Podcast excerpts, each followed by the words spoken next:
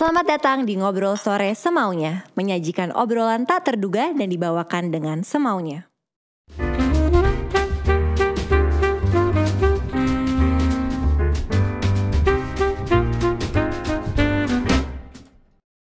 Selamat datang di Ngobrol Sore Semaunya bersama gue lagi Putri Tanjung Hari ini spesial banget teman-teman Karena aku kedatangan seorang diva legenda musik Indonesia Yang udah hampir 4 dekade berkarya Langsung aja kita sambut Mbak Titi DJ Hai, Hai Putri. Mbak, akhirnya kita bisa bertemu Iya. Setelah jadwal tidak cocok Jatuhnya Putri yang pada soalnya. Enggak lah Mbak, Thank you loh, Thank udah you aku di sini. Aku seneng banget loh, aku gak sabar pengen ngobrol sama Mbak Aku juga nggak nyangka sebenarnya, oh Mama masih bisa diundang ya gitu. Enggak dong, justru aku mau belajar banyak dari Mbak Oh. Titi Mbak, Yes. gimana 2021? Kita bentar lagi udah mau sebentar, 2022 iya, loh Tinggal berapa hari lagi loh ini. Iya bentar banget, bentar 2022 lagi ya kayaknya begitu aja ya. Nggak kerasa Cepet. ya. Waktu dari 2020 ke 2021 kan kita kan juga begitu kan. Betul. Aduh sebentar lagi 2021 gila ya cepet banget. Begitu lagi. 2022 Dua tahun kayaknya berlalu begitu aja ya. Iya, Mbak, tapi apa pelajaran yang paling besar untuk 2021 buat Mbak DJ? Sebenarnya tidak terlalu jauh berbeda sama 2020, eh, tapi mungkin karena 2020 kita diawali dengan ketidakpastian, keserba pertanyaan yang, aduh ini gimana nih, ini kerjaan gimana nih, penyakitnya gimana nih, pandeminya gimana gitu kan. Jadi nggak tenang ya? Jadi nggak tenang. Terus sempet yang di, di awal-awal tahun tuh bener-bener nggak ada kerjaan sama sekali karena semuanya di postpone, semuanya ditunda bahkan sampai sekarang ada yang tidak jadi, tidak Iya. jadi juga sampai sekarang.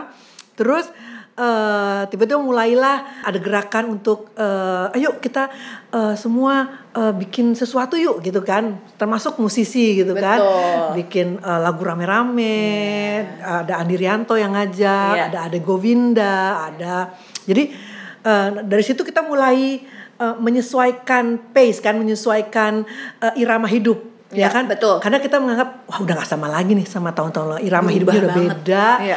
gaya hidupnya juga udah beda, Beda ke mana-mana sekarang harus ya prokes sampai sekarang pun Iya, ya betul. walaupun udah vaksin Betul. itu yang harus ditekenin jadi eh, pelajaran yang didapat adalah bahwa kita harus bisa catch up dengan eh, perkembangan zaman ya kan apa pun Kita itu nggak bisa diem aja. nggak bisa Iya. Nggak bisa aduh dulu begini dulu nggak. Jangan jangan lagi dulu begini dulu begitu. Nggak kita harus siap dengan apa yang terjadi di depan. iya, benar. walaupun aku juga udah seumur begini ya. Aku masih harus siap begitu. Apalagi untuk anak-anak muda di luar Betul. sana. Ya nggak sih? Betul. harus siap gitu. Jadi dengan semua keterbatasan justru kita mencari apa nih? Ada peluang apa gitu. Nah, nah, itu dia benar. Nah sebelum kita ngomongin lebih jauh lagi nih Mbak ya soal industri musik. Karena aku penasaran banget bedanya industri musik dulu waktu Ya. Mbak Titi Oh mulai iya. sama sekarang. Tapi sebelum itu kan Mbak Titi sebenarnya awalnya sempat menjadi perwakilan Miss World di tahun 1983 ya Mbak? Perwakilan tidak resmi Itu Jadi illegal gimana? kan aku tuh sebenarnya Miss Indonesia tidak resmi terakhir jadi setelah itu baru pemerintah mengadakan ajang, Ajang pemilihan Putri Indonesia, Miss Indonesia gitu. Tapi tetap tapi sebelumnya tidak tidak dapat izin dari Oh, gitu, almarhumah. Ibu Tin. Oh, Ibu Tin paling gak suka miss-missan. Wis, ya. Hmm, dia paling marah. Nah sebelum aku kan memang banyak sekali ada Iya. yang orang mengirim karena eh, ternyata license untuk eh, ikutan menjadi Miss World atau ikutan itu itu bisa dipegang perorangan, Oh, gitu kan? Bisa oke. dipegang perorangan. Jadi sempat dipegang oleh salah satu ibu namanya ibu eh, Andi Botendri yang megang license eh, Miss Indonesia untuk dikirim ke Miss World. Oke Gitu. Jadi tahun 83 itu ceritanya. jadi ada komite eh, eh, small committee eh, untuk em, memilih pendatang-pendatang baru di industri film, industri musik yang yang kayaknya ada talentnya bagus gitu iya, kan. Bisa merepresent lah Hmm, ya Nah aku nggak tahu kandidatnya yang lain siapa aja, cuman yang aku tahu mereka berkata akhirnya akhirnya kita jatuh pilihan ke kamu karena kamu bisa nari, bisa nyanyi, Nyanyi, bisa wah, acting gitu kan katanya. Oh ya udah dikirim lah. Jadi pertama kali aku keluar negeri ya itu, Ya itu ya. ikut ke London itu ikut Keren. Miss World. Jadi excitednya tuh yang wah Pasti pertama sih. kali naik pesawat, maksudnya pesawat lama gitu kan Iya, long iya. haul gitu kan. Jadi kayaknya yang wah terus tapi ikut membawa nama Indonesia, Indonesia. walaupun mereka tidak tahu kalau Eka tidak resmi gitu kan. Tapi kan abis Mbak Titi langsung resmi dong, langsung, langsung, resmi legal iya, kan. langsung legal di resmikan Terus diresmikan. Tapi waktu itu memori apa sih Mbak yang paling sampai sekarang masih eh, teringat? Dulu tuh aku satu eh, lifting satu level sama satu angkatan maksudnya sama Michelle Yeoh Oh, oh iya. Michelle dia Miss Malaysia. Iya, Michelle Yeoh sama Maggie Cheung, dia Miss Miss Hong Kong. Maggie Cheung masuk semifinalis waktu itu, masuk semifinal maksudnya, jadi semifinalis. Eh, nah, ah, dan Michelle emang dari dulu tuh emang elegan Punya gitu. karisma ya. Ih, Iya kan? karisma terus Iya. jadi kakaknya kita semua gitu. Jadi kalau kita yang ini ya girls behave gitu, Oh, gitu? kan. Ya ampun, Oh kita wah gitu kan dia yang ngingetin gitu. Oh gitu. Lucu, Mbak. seru. ya. Jadi banyak ya memorinya masih Iya. Diingat sampai gitu. sekarang. Mungkin juga karena aku masih muda jadi yang tidak dan tidak terlalu apa ya, tidak terlalu harus eh aduh mesti menang nih atau apa enggak. Ya ini aja lah anggap aja pengalaman. Betul, pengalaman. Nah, Mbak, tapi sebenarnya dulu cita-citanya tuh apa sebenarnya? Waktu kecil tuh cita-citanya mau jadi apa sih Jadi sebenarnya? polisi. Jadi Aku polisi. aku tuh pengen banget jadi polisi waktu SD gitu. Polisi wanita kayaknya keren gitu ya. Aku nganggap tuh kita kalau jadi cewek jadi polisi itu pasti keren karena bisa ngatur Betul. mobil, nyetopin mobil gitu kan, terus pakai periwitan gitu, pakai topi gitu. Di perem- aku tuh ngebayangin tuh di perempatan jalan aku berdiri di tengah-tengah karena dulu dulu kamu mungkin belum lahir. Dulu tuh masih ada polisi yang berdiri di perempatan tengah-tengah pakai panggung bulat gitu untuk stop ngatur Iya, iya. prit, maju gitu walaupun udah lampu merah cuma tetap diatur gitu. Iya. Nah aku bayangin ih kalau gue diri di situ pasti keren, Keren gitu. banget ya, ya. Kayak bisa mengatur gitu ya. Iya, semua mobil-mobil gitu kan bisa Iya, iya. ada apa namanya Power, power, di tangan power. kita. Oh, Iya, stop, pada stop, pada maju, pada maju gitu. Pikirannya anak Luar kecil. biasa. Sampai SMP kalau nggak Sampai salah. SMP ya? Terus di SMP masuk ke Suara Mardika, mulailah oh ikut nari. Tapi kalau soal nari dan musik emang dari kecil sih udah les nari Bali, les piano, les bina vokalia gitu. Iya. Jadi pas masuk Suara Mardika pas di tesnya pun semua bisa gitu. Jadi diterima terus Luar ikut biasa. pegelarannya gitu. Terus mulai lupa sama cita-cita semula. Oh iya. Ah, Jadi ah. udah yang baru nih ya. Udah, heeh. jadi tiba-tiba ah, karena di pegelarannya Mas Guru itu di Suara Mardika eh, anggota Suara Mardika yang bisa menyanyi direkrut jadi backing vokal. Jadi, pas aku awalnya bengong, dari situ ya Mbak ya.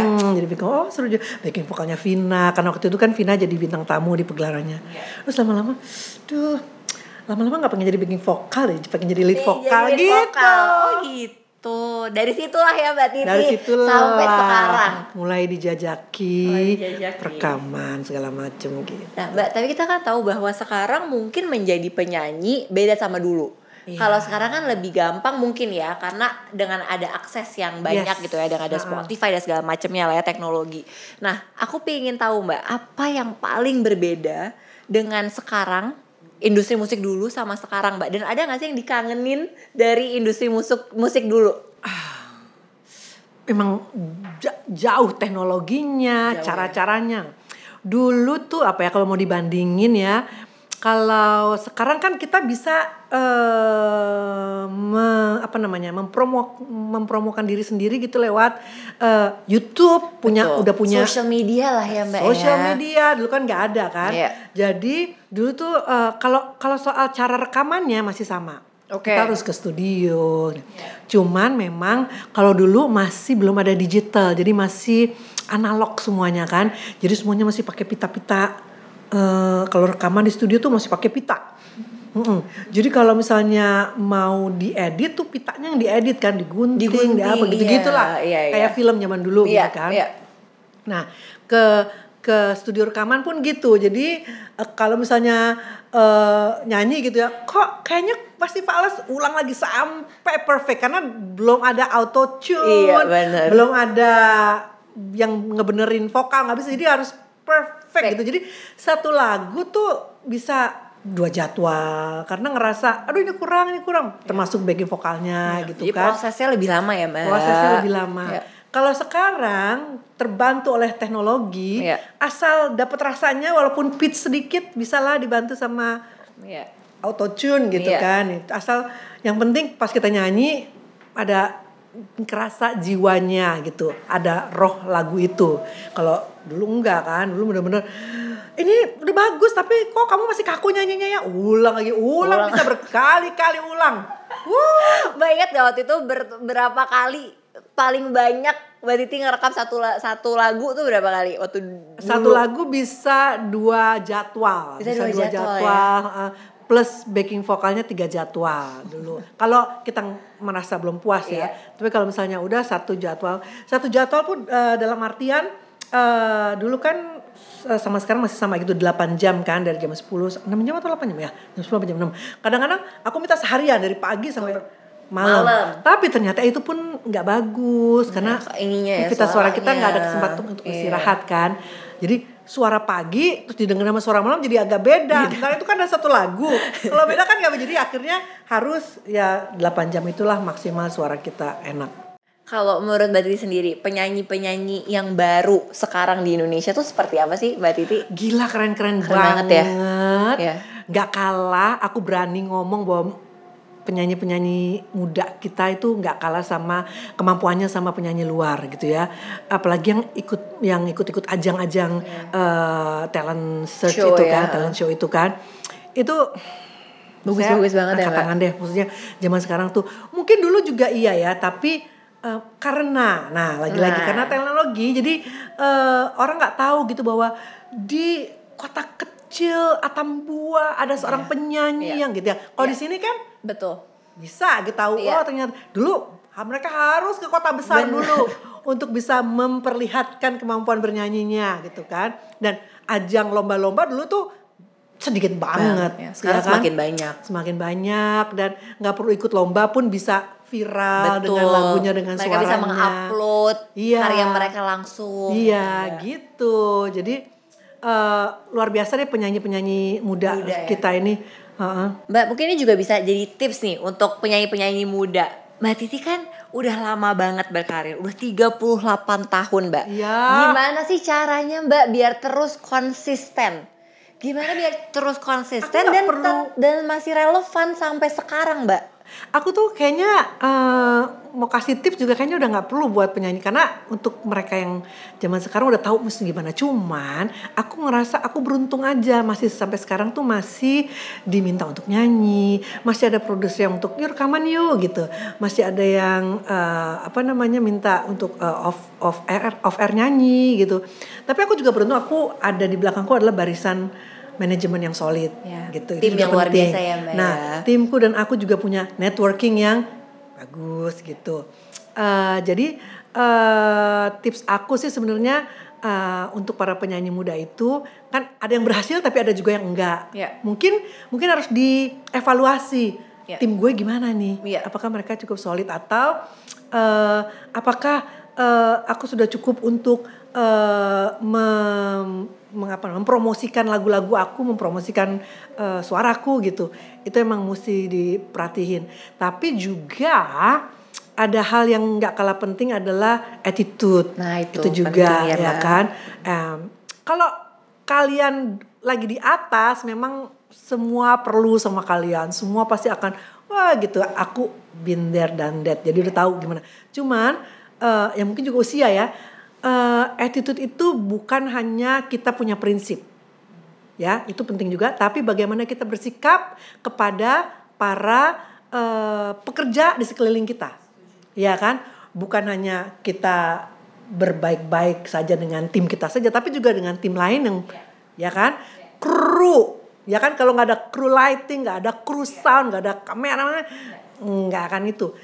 Siapa pun pokoknya jadi bukan hanya juga kepada eh, eh, eh, orang-orang yang akan bisa memuluskan jalan karir kamu Ya, tapi juga untuk semua, mereka ya, betul. semua bidang pekerjaan Jadi treat everyone with respect ya, Mbak. betul banget betul Mbak Titi, selama berkarya, apa sih value yang Mbak Titi selalu pegang dari dulu sampai sekarang? selalu ingat untuk eh, selalu respect pada siapa pun sebenarnya bukan hanya di bidang musik aja sih Semua orang ya, Nah, semua, semua orang, semua lini pekerjaan kayaknya begitu. Itu eh, kita jadi jadi tahu gitu uh, bagaimana uh, harus uh, ya bersikap, bagaimana kita bisa uh, bekerja sama dengan orang gitu. Karena dengan itu kita jadi tidak egois. Iya. Ya kan? Hmm, Karena betul. kita respect sama orang, kita jadi nggak karena not everything is all about you gitu. Ih Ya bener, nggak sih? bener. Kayak masih sekarang masih orangnya kok gue gini? Hey. Iya, tapi itu yang aku sangat kagumi sama Mbak Titi sih. Dan Mbak Titi udah berkarya lama banget. tapi itu juga beberapa tahun terakhir baru aku sadarin dulu juga ya, aku termasuk proses ya? Ha-ha, aku masih masih suka ditegur-tegur sama eh, manajemen atau manajerku yang ah jangan gitu oh iya ya oh iya Mbak. dulu tuh masih egois masih Iya. yang "Hmm." Tapi gimana sih Mbak caranya? Maksudnya pasti ini juga aku karena aku penasaran juga. Gimana saat kita lagi di masa-masa kita tinggi-tingginya atau kita lagi oke-okenya, gimana biar kita selalu tetap grounded, Mbak? ah aku setelah aku mendapat perlakuan yang aku lakukan kepada orang ini anjir kok gitu-gituin gitu terus gini, oh iya ya nah jadi jangan melakukan apa pun yang kamu tidak mau Orang lakukan. orang lakukan terhadap kita Jadi Pasti kita harus melakukan apa? Jadi jangan melakukan hal-hal yang kita nggak mau orang lakukan ke kita Iya. ya. Gini, dari, situ aku, oh iya ya, oke. pengingat Satu, dua lama-lama, oh ya jangan deh. Pokoknya kita apa sih kalau orang bilang kan ada yang bilang karma. Karma, Tapi eh, sebenarnya itu eh, hal yang natural banget kok. Kalau kita pengen diperlakukan baik, ya kita harus juga baik. Betul, Gitu. betul. Nah, Mbak Titi selain eh, jadi seorang eh, penyanyi gitu ya, wanita karir, Mbak Titi juga adalah seorang orang tua, ibu. Iya. Ya, Mbak Titi cara men- gimana sih cara mendidik anak-anak versinya Mbak Titi? Nah, aku ini, aku sebenarnya orang juga bukan terlalu orang yang serius ya. Iya. Aku selalu apa-apa tuh lebih baik dibawa eh, eh, apa ya, dibawa happy gitu. Eh, dan aku pun tipe orang yang kalau misalnya sedih nggak usah ngajak-ngajak orang deh. Masuk kamar, "Wah, nangis sendiri aja, meraung-raung, silakan. Tapi kalau lagi senang, ayo kita ajak Iya. gitu. Tapi kalau sedih sebisa mungkin. Nah, itu juga aku terapkan ke anak-anakku gitu. Jadi aku juga eh, ibu yang tidak terlalu eh, harus menuntut anak-anaknya tuh eh, juara kelas gitu. Se- Secara akademis nggak apa-apa kok. Kamu nggak harus jadi juara. Untungnya mereka aku sekolahin di sekolah yang memang tidak ada sistem ranking-rankingan gitu nggak ada gitu kan. Itu lebih sehat juga sih. Iya. Buat mental anak-anaknya. Iya gitu. Eh, padahal ibuku juga nggak nggak begitu sih, nggak nggak nggak strength gitu. Cuman memang aku kalau udah marah ya Marah. marah, gitu. Cuma abis itu udah selesai. Tapi untuk anak-anak yang penting mereka itu harus eh, baik, ya respect sama orang. Nah eh, waktu kecil waktu mereka kecil kan nggak tahu tuh apa tuh respect apa. Tapi akhirnya aku harus kasih contoh bahwa eh, kata-kata selamat pagi, selamat siang, selamat sore itu penting sekali. Kata-kata permisi, terima kasih, maaf itu penting sekali. Iya. Jadi kalau ka- terus kalau kamu bertamu ke rumah teman kamu, ada ibunya, ada bapaknya, harus jangan nyelonong masuk aja harus. Hai tante, hai Iya. om, selamat Iya. pagi, selamat siang, selamat sore, selamat malam. Pokoknya harus say hi. Karena aku beberapa kali gitu ada teman-teman dan tiba ada temennya gitu nyelonong masuk surat. Hei kamu siapa? Anaknya siapa kamu? gitu. Itu kan pasti Iya, kan iya, jadi iya. pasti orang tua pasti kamu anaknya siapa? bener. Kamu siapa? Padahal tuh Gitu little things ya, Mbak, Iya. tapi itu penting banget. penting gitu. Terus eh, mereka harus bisa eh, komit dengan apa pun pilihan mereka, Ah, gitu. Jadi jangan jangan udah pilih ini tiba-tiba oh, komit aja gitu. Tapi kalaupun di tengah jalan, jalanin aja dulu. Iya. Kalau misalnya ternyata oh kayak ini bu- bukan untuk aku, boleh. Tapi jangan sam- belum apa-apa udah nyerah. Iya betul. gitu. Mbak, apakah semua anak-anak Mbak Titi interestnya sama sama Mbak Titi, mengikuti jejak Mbak Titi? Eh, waktu mereka zaman sekolah iya, Ha-ha, tapi Karena melihat langsung ya, jadi Iya. Tapi mereka sebatas ya senang-senang aja jadi punya band di sekolah gitu punya. Tapi Stephanie sendiri pun waktu sekolah juga belum belum nunjukin minat pengen jadi penyanyi. Iya. Jadi justru dia tuh lebih seneng gambar, desain grafis Oh, gitu. gitu. heeh. Tapi Gitu udah di kreatif lah ya, udah di creative industry Ah, ya Mbak ya. Yes. Nah, terus set- setelah mereka eh, selesai SMA, kalau Salma Salwa kan meneruskan sekolahnya kan Salma lebih minat ke eh, hal-hal yang berbau apa namanya ya eh, komunikasi, Ya. PR gitu. Jadi dia eh, dapat gelar dari situ. Salwa lebih ke eh, eh, apa namanya kreatif industri gitu. Iya. Jadi eh, jadi dia masuk di eh, dia ambil majornya waktu itu eh, bisnis fashion, fashion business. Oh. Tapi terus akhirnya dia jadi jadi apa namanya asisten eh, swastiari apa sih? Eh, eh kok aku oh stylist ya Allah Oh, stylist. Faktor usia kadang-kadang suka nyari katanya apa. suka bingung. Maaf ya. apa dong? Bicara sama ibu-ibu suka blank. Jadi asisten stylist. Ah, jadi stylist, jadi sempat jadi magang di tim stylistnya aku gitu kan. seru. Nah, tapi dia suka gambar, jadi sekarang Oke. dia kerja di salah satu studio keramik di Bali. Oh, gitu. Si Salma juga jadi PR salah satu eh, restoran di Bali gitu. Oh, Oke. Dava musik dia nge-DJ mau produce Iya. musik. Iya. Nah Stephanie ini yang udah selesai SMA tiba-tiba dia bilang mam aku gap year dulu ya mam gitu. Oh ngapain jadinya kamu setahun ini? Ya aku pengen nyanyi. Oh wow kaget juga aku kan karena di waktu di sekolah dia tuh sama sekali nggak ada Iya. minat untuk nyanyi. Untuk ke situ ya. Mm-mm. Terus aku pengen nyanyi eh, karena aku pengen eh, siapa tahu aku berhasil terus aku kumpulin duitnya baru aku terusin sekolah karena aku mau sekolah di luar negeri gitu sekolah di Amerika walaupun dia juga anak Amerika kan Iya. nah oke gitu ya udah mulailah mulailah. Ah, ah. Sat- terus sempat diajak sama Meli Guslow juga Iya. untuk kolaborasi sama anak anak-anaknya Meli karena kebetulan mereka juga satu sekolahan. Nah, terus apa namanya eh, keluarin satu single Appreciate terus tiba-tiba dia ngarang lagu yang I Love You 3000. Iya, 3000. Boom. Udah Di situlah. the rest is history. History. Karena kita kita juga nggak nyangka. Iya, kan? nggak nyangka, iya. Stephanie Iya. gitu. Mbak, tapi sekarang kan berarti jauh nih sama Iya, Stephanie. sama semuanya jauh. Iya, tuh, tuh, tapi tuh kalau ngomongin Stephanie Mbak kan ka- sebagai ibu waktu itu sempat nggak ngerasa dilema nggak sih Mbak saat Stephanie memutuskan untuk berkarir di luar negeri? Enggak, karena itu adalah keinginannya dia. Jadi bukan, jadi segala macam apa pun pilihan anak-anakku berkarir atau bekerja itu adalah pilihannya mereka, bukan karena aku suruh, bukan karena aku paksa, ah gitu. Jadi eh, pas Stephanie bilang, karena waktu I Love You 3000 viral Iya. dan semakin banyak viewsnya di YouTube itu datang tawaran dari record label dari Amerika tuh banyak, Banyak banget, banget. Putri. Sebelum record label Indonesia nawarin itu mereka udah datang duluan. Eh, karena kan di situ kan emang ketahuan bahwa belum terikat sama Iya. satu record label Iya, kan. Langsung lah tuh ya. Mbak. Nah terus dia, aduh aku pengennya ada ada dari 88 Rising nggak yang nawarin gitu kan karena waktu itu email masuk semua ke manajemenku gitu Ternyata belum ada. belum Oh, ada belum. ada belum belum belum oh ada Repub- Republic Record dari Atlantis jadi Wow. pokoknya you name it. akhirnya datang lah dari 88 Langsung gitu. dong. Oh, dia Wow, langsung ya udah banget. terus eh, waktu itu masih bolak-balik Iya. gitu. Terus lama-lama akhirnya dia bilang maaf kayaknya aku harus stay di sini. Oh iya of course. Aku bilang "Eh, sebaiknya sih begitu karena sama aja sekarang kalau misalnya kita di Indonesia. Pusat industri musik kan di Jakarta. Iya. jadi siapa pun yang ingin berkarir sebagai penyanyi ya paling nggak pindah dulu ke Jakarta ya kan? Nah begitu juga di dunia gitu. Salah satu pusat industri musik di dunia adalah di Amerika Betul. kan jadi ya udah ke sana aja gitu. Eh, apakah sedih? Pasti. Apakah eh, rasanya khawatir atau apa? Pasti. Karena orang tua mana gitu yang nggak Iya. khawatir melepaskan. Iya. apalagi anak bungsu Iya, kan perempuan iya. juga kan. Eh, tapi terus aku harus sering-sering mengingatkan diri sendiri bahwa hey mereka udah besar gitu.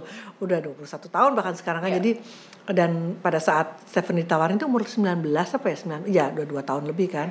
Eh, jadi aku ngerasa oh iya ya mereka harus udah aku harus bisa melepaskan mereka dengan dunia barunya Betul. gitu ya kan aku ngerasa aku sudah cukup memberikan bekal gitu kan dan toh zaman sekarang juga komunikasi kan gampang, Gampang, ya iya. kan video Hitungan waktu video call walaupun perbedaan iya. waktu tapi kan ibu, ibu juga mau lah bangun iya. malam-malam untuk ngobrol sama anaknya gitu pasti Iya. nggak nggak akan masalah gitu jadi eh, ya gitu si sama Salwa di Bali sekarang Iya. kerja hanya Dava aja yang nemenin aku tapi itu pun juga bolak-balik bolak-balik. Berarti semua big decisions career wise sama semua anak-anaknya Mbak Titi itu udah Mbak Titi serahkan ke mereka ya? Iya. Dari mulai mereka sekolah gitu. Kalaupun mereka misalnya mau diskusi atau apa ya datangnya dari mereka ataupun eh ngobrol yuk eh, ngomong yuk yuk yuk gitu. Gimana? Aku tadinya malah siapa nih aku jadi lupa salah satu anakku yang pengen ngambil major uh, marine biology oke Wow. wow. Itu belajar apa sih itu di situ? kan zaman dulu nggak ada tuh marine apa, biology. Apa, marine biology gitu kan. Jadi intinya semua big decisions ke mereka ya. Karena mereka yeah. juga yang menjalani ya. Jadi mereka juga yeah. punya komitmen ya, Mbak. Iya, yeah, gitu. Oke. Okay. Kalau buat Mbak Titi sendiri ke depannya goals apa lagi sih yang Mbak Titi ingin wow. capai? Aku tuh ngerasa aku bertahan di industri ini sampai saat ini pun aku sendiri masih suka wow masih ada nih ya gue ya gitu.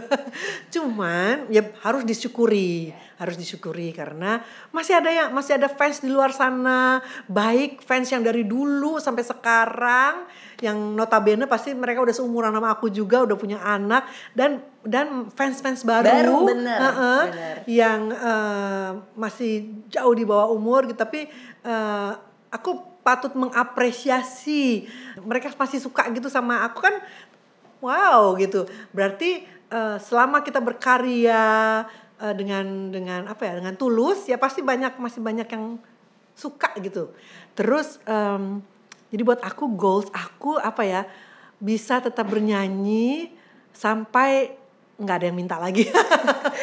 Terus berkarya dengan jujur ya mbak ya? Iya.